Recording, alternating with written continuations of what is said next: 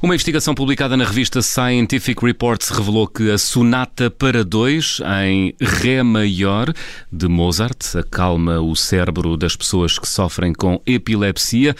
E os nossos ouvintes perguntam nesta altura porquê? Porque esta peça que escutamos agora aqui em fundo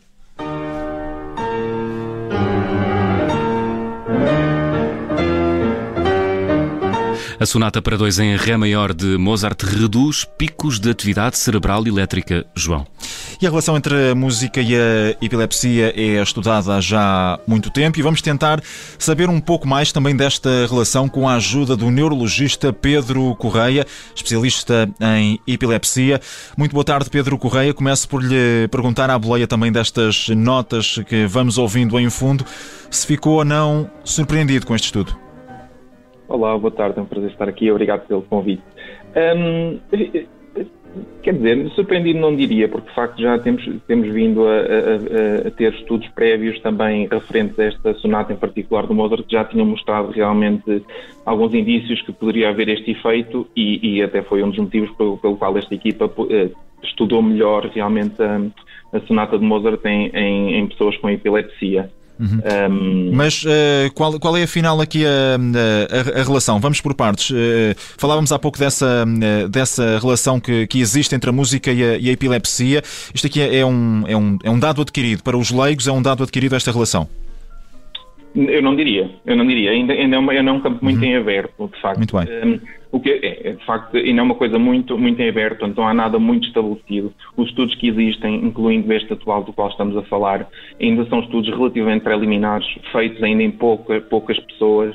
Em facto, ainda estamos num, numa, num, num estágio muito inicial, num estágio muito inicial de, de, percebermos melhor o que é que se passa entre, entre esta relação entre a música e a, e a atividade epilética. Mas, de facto, este, este estudo é interessante assim como outros foram, que de facto parece de facto haver uma diminuição da atividade epilética, portanto este biomarcador de epilepsia que as pessoas com epilepsia têm, de facto enquanto ouvem a, a, música do Mozart e não perante outros estímulos sonoros, de facto parece haver realmente essa, essa calmia, como, como, mencionou, na sua atividade epilética. Hum. Claro tem, que isso, diga, diga. Tem a ver com o facto de ser esta sonata para, para dois, para Ré maior, ou porque é uma música?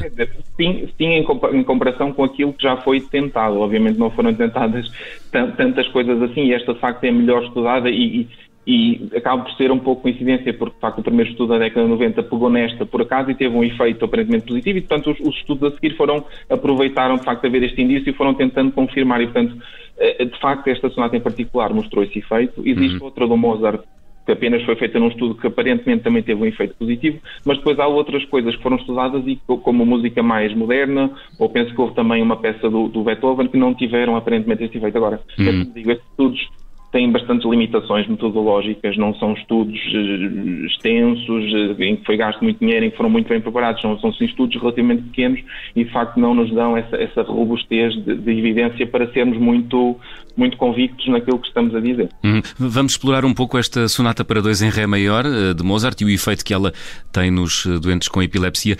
Tem a ver com o quê? Com, com a afinação desta sonata Ré maior? Tem a ver com a melodia? Uhum. Tem, tem a ver com as frases musicais nela contidas? a, resposta mais simples e direta é ainda não sabemos. E de facto foi, foi precisamente essa, essa, é uma, de, uma das perguntas que este estudo em particular tentou responder.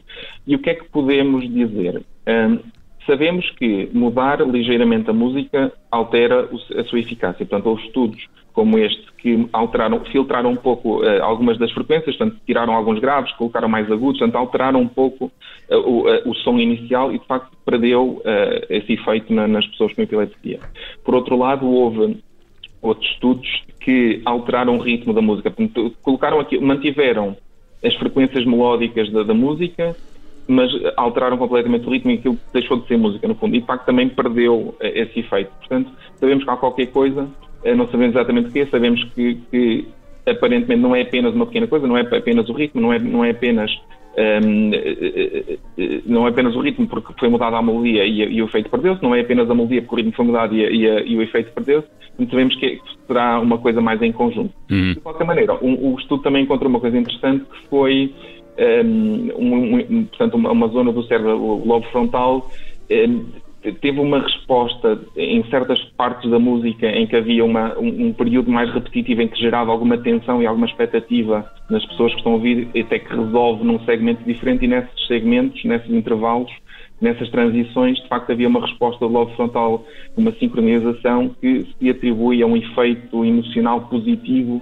e os, e os autores uh, tecem ou teorizam que poderá ser esse um, um, eventual um, dos efeitos eh, terapêuticos desta, sonata. Hum. Esta, esta aparente descoberta do uh, aparente benefício da escuta da sonata para dois para Ré maior de Mozart nos doentes com epilepsia abre aqui novas portas para a cura desta doença? Ui, cura uh, é difícil. Ou novas terapêuticas?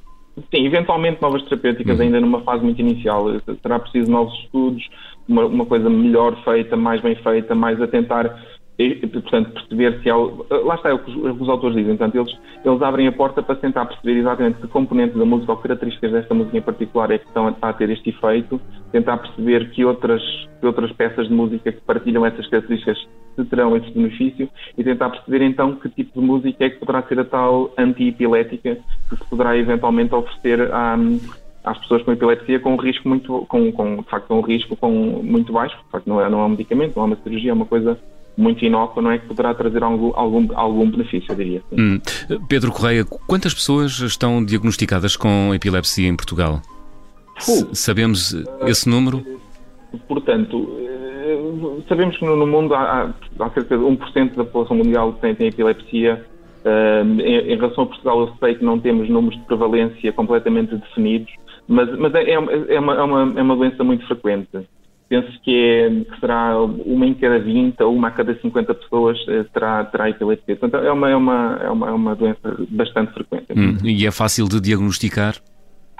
Uh, excelente questão. O diagnóstico é clínico, portanto, tem a ver com aquilo, com, com as crises epiléticas. Né? O, portanto, o principal sintoma da epilepsia é a crise epilética, que pode ter variadas uh, manifestações, sendo a mais conhecida a convulsão, não é? Aquela convulsão tónico-clónica, aquela coisa violenta que vemos nas séries e nos filmes.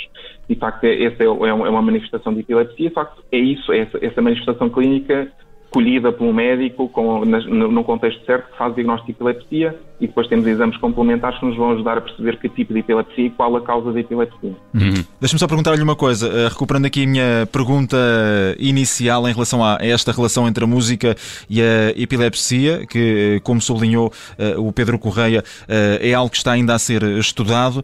Depois daqui destes nossos mais ou menos 5, 7 minutos de conversa sobre o tema, está um pouco mais otimista em relação à, à evolução dos estudos e, à, e, essa, e, e essa possibilidade de maior maior relação uh, entre a música e a epilepsia ou mantém algumas reservas?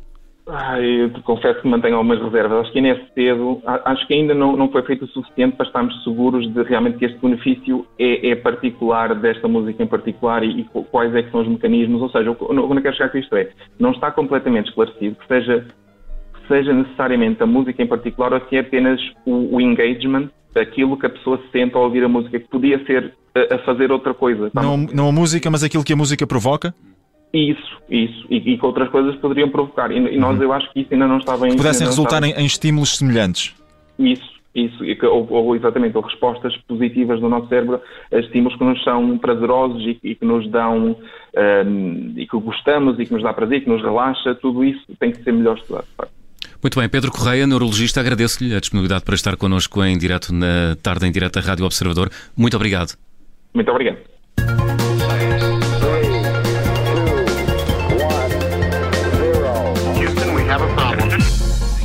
Foi fantástico, obrigadíssimo.